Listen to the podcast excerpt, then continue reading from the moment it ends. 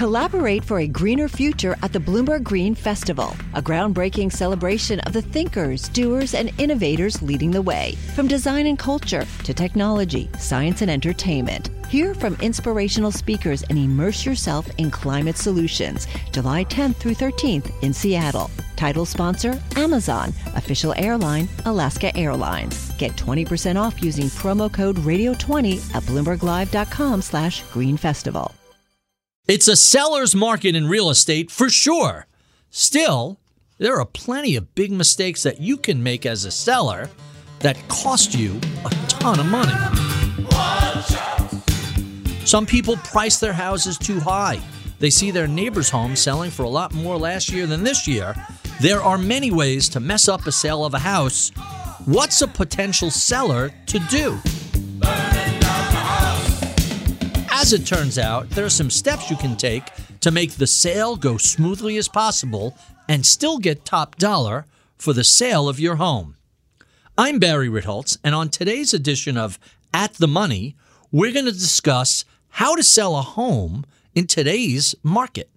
To help us unpack all of this and what it means for your home sale, let's bring in Jonathan Miller of the real estate appraisal and data firm Miller Samuel. For the past 37 years, Jonathan's monthly and quarterly housing sales and rental reports have been must read within the real estate industry. They've made him the most quoted man in all of real estate. So, Jonathan, good to have you back. Great to be here. Last time we talked about how to buy a house. Now we're going to discuss how to sell a house.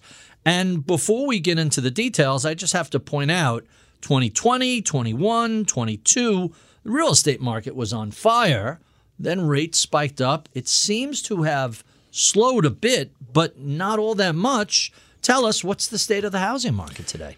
The challenge is that inventory is missing from the market. So uh, rates have gone up so quickly that many home buyers that would be sellers are waiting. What do consumers do? When they're uncertain, many pause. They wait until the coast is clear. And that's what we're going through right now. So, not a lot of inventory. But if you are a seller, perhaps you're retiring or downsizing, uh, there are some things you, you need to do to create the best sale. I would be remiss if I didn't mention that mortgage rates are significantly higher. So, the seller that's locked in on a 3% 30 year fixed is reluctant to uh, become a buyer at 7.5%, right? So as time passes, there's going to be pressures on you know their their lives. You know they just had triplets, or uh, they're re- being relocated, or some reason to move and become a buyer and pay the higher rates. Hmm. Last time we spoke, we mentioned the psychology of buying, uh, what people needed to think about before they went out and bought a home. Let, let's flip that. What's the psychology that sellers need to get into their heads before they list their homes? Well, one of the biggest things is it's not 2021, meaning that over the last couple of years, prices stopped rising or mm-hmm. not stopped completely, but it's not a rocket ship anymore. Th- things seem to have moderated and plateaued. moderated, maybe a little bit of upward price growth on the margin, but this is not the rocket ship it was a couple of years ago. And sellers are usually the last one to get the memo because they want to get the most for their home, understandably. Um, but buyers are facing a lot of headwinds with higher mortgage rates, lack of supply, and uh, you're sort of threading the needle of trying to get the most for your house, but you have to recognize that the market is not what it was a couple of years ago. And you have brought this up to me in the past. We've talked about sellers tend to be a couple of months behind the market. Longer than that. How, I, how, I, how far I, behind? Uh, Twelve to twenty-four months. Wow. Uh, uh, where they they don't feel after that period they don't feel like they left money on the table. It takes there's this sort of process that they have to go. It's almost a mourning or grieving mm-hmm. process where they have to go through it to feel they're not giving something away that they're actually uh, priced within reason. I have a vivid recollection of people in 09 and 2010. Yes. Uh, in my neighborhood, putting homes up for sale at prices that were like hey, it's not 05 or 06 anymore. That era is long gone. And and the problem with that kind of thinking is that when you overprice or wildly overprice your home, in many ways, you end up damaging the value of the home in the perception of the marketplace because Meaning it, it becomes stale. it becomes stale because it'll sit for a longer period of time. Also, the you know would be buyers or you know brokers that are servicing the market, the local market, look at that seller and say, "Hey, they're not realistic at all. This is a waste of time." And uh, and so you'll see houses on the market for several years. Yeah. Another w- way to look is they're chasing the market. The market's falling, and they're dropping their prices, but they're always uh, like six months behind the market and it doesn't sell. It's so hard to disconnect yourself from the the home itself when it's on the market because it's you, it's Your personal. family, all your memories, it- Right. it- you, you plus the endowment effect. Of course, your house is worth more Right. than all these other houses. Let's talk a little bit about the high end of houses and what the term that you created. I wasn't sure if it was Manhattan or the Hamptons, but aspirational, Aspirational pricing. Tell us a little bit about that. So let's say you uh, buy a home for a million dollars, and then uh, you put a three, four hundred thousand into it, and you put it on the market for five million, and that's really not uncommon. And then your neighbors do the same thing, and then pretty soon your neighborhood or the region all has a bunch of five million dollar listings that are worth two million. And everybody gets this confirmation that it's the right price because my neighbor and this person and that across the street, everybody's got that same number. Yet none of them sell, and none of them sell for a long period of time until they ultimately get removed from the market. That's what aspirational pricing is, where you're throwing the va- the the number out that's so high that uh, but you have everybody around you doing the same thing. There's sort of safety in numbers, yet you don't ever sell your home. My favorite thing to do on Zillow is to pick a neighborhood and sort by newest and then scroll down to the bottom. Bottom. You see this stuff on sale for listed for seven years, for five years. Right. Like if, if your house is listed for 3,000 days in the hottest real estate market in history, You have a pricing problem, and and and the the way to think of it is what we do is we look at things like days on market as an appraisal firm, a market analyst, from the moment it's priced correctly to the moment it sells or goes to contract. Let's just say the market average is 90 days. It takes three months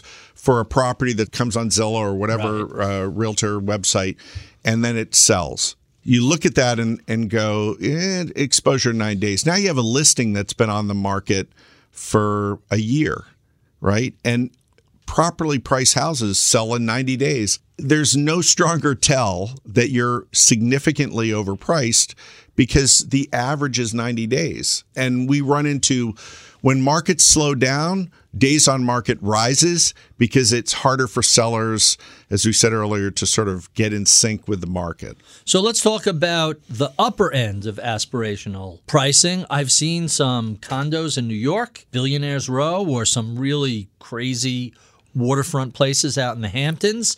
Maybe these are 10, 15, 20 million dollar homes. They're priced for 92 million dollars and then a year later they sell for 27 million dollars.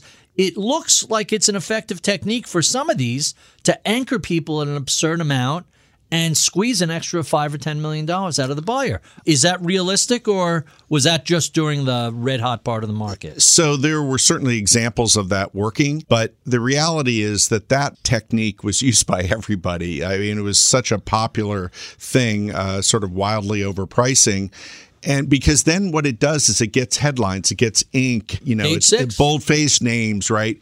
It almost becomes your asset. It's like a $90 million asset when it's really only worth 25 million. And then when the sales are reported, uh, there's shame because because the buyer at 25 million just bought something for a 70% discount or whatever the number is but it was never worth that to begin with Right. that's not the basis for value this was a marketing technique that really sprung up during the pandemic which i call the the biggest housing boom of the modern era and it no longer applies So let's talk about the opposite. Forget the hundred million dollar houses. Seven hundred fifty thousand, a million, a million five. Some people recommend pricing your home moderately in hopes of generating a bidding war. Tell us about that. I believe that is something right now that would be very effective.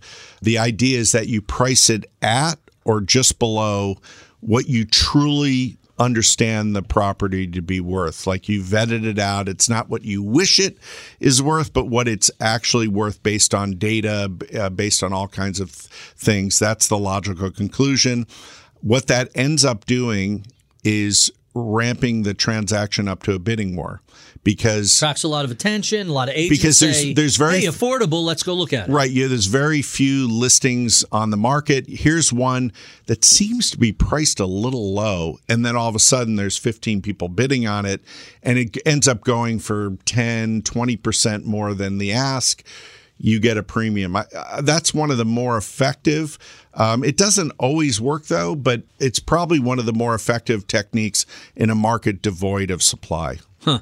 So I mentioned agents. Uh, what is the advice, best advice for working with a real estate agent when you're a seller? Uh, so the number one thing is to listen to the agent. You know, a lot of people they they live in the home, they know the home better than anybody. I know in my gut or I need this number. You know, and I always say the market doesn't care what you need. And so you really need an objective third party to make a presentation on what why they think it is worth what it's worth and not necessarily what you think it's worth. And they're measured based on you know whether it's their success is based on whether it sells or not. Right. Uh, if you a lot of times what I find is that uh, sellers will listen to the agent and they'll say, well, let's just try wildly overpricing it for a short period of time. And that's always, always a mistake in my view, because ultimately uh, it's not successful. It kind of damages the brand in the market. Mm-hmm. Um, and, uh, and, you start wondering, well, if they cut the price from this wildly high price, say they cut it 20%, does that mean this is still very much overpriced? Like it, it just adds more flags right. to the to the property, and um, and it's because largely because as a seller, you didn't listen to somebody providing ex- external or outside advice. What what about FSBO? What about for sale by owners? Yeah, for sale by owner, so that's without a broker. And the theory behind that is that you're not paying a broker commission, right? The challenge with that is that it probably will end up getting a lot less exposure in the market because now you have an agent negotiating directly with a seller and usually the seller is not necessarily a pro at negotiating. So I I'm very skeptical of the FSBO approach. It certainly happens. It's probably four or five percent of transactions. That's it. That's it's a it's a small number. Certain markets you'll see it rise a little bit and fall a little bit. But it hasn't been widely accepted because the buyers traipsing through your house aren't being vetted and you don't have that buffer between you know the broker and yourself you know you're dealing with professional negotiators so right. it works for some people but i'd say it's not as effective Let's talk about timing. Is there a better or worse time of year to list a home for sale? It's really hard to time a market. You have seasonal ebbs and flows. Mm-hmm. So, you know, the winter, it's quiet. So there's not a lot of maybe competition, but there's also a lot less inventory. And usually the best product isn't put out till the spring or the fall. I always see housing markets as a two hump camel bigger hump in the spring, uh, meaning uh, higher activity, and the lesser in the fall. You can try to time it. I don't recommend it. What about timing a vacation property? You cover the Hamptons for a long time. Do you want to list that in the dead of winter or do you wait for March or April when people want to buy a house and spend the summer out there? Probably just a little bit before spring really kicks in. Post Super Bowl. Post Super Bowl, so that you're in place. Uh, and you're one of the first looks in the market is probably a good good methodology. Um, beyond that, I don't think it matters that much. So HGTV and those sort of channels have been showing homes for sale forever and they're always talking about curb appeal and staging and all that. How, how important is that stuff, decluttering a home for sale? I think it's really a lot of it's really important. Probably even better, the most important principle when you're listing your home is you have to enable the buyer to envision themselves moving in. And so if you have a lot of clutter, a lot of personal all your photos of you and your kids, they can't really picture it, themselves. it's harder to picture mm-hmm. and also remove half the furniture. Oh, really? Yeah, because because they're trying to imagine their furniture in the space and it's hard if it's just crammed with everything that you've got. Huh. Really fascinating stuff. So it's a seller's market, but if you want to get the most amount of money for your home, have the smoothest sale, and the smoothest closing, there are a lot of things you can do to make that happen. We've been speaking with Jonathan Miller of Miller Samuel. I'm Barry Ritholtz, and you're listening to At the Money. Find it at Apple Podcasts and Bloomberg.com.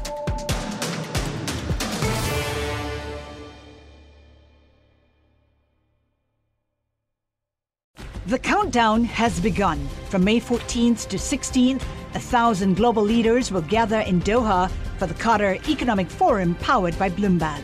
Join heads of state, influential ministers, and leading CEOs to make new connections, gain unique insights, and uncover valuable opportunities in one of the world's most rapidly rising regions. Request your invite for this exclusive event at QatarEconomicForum.com.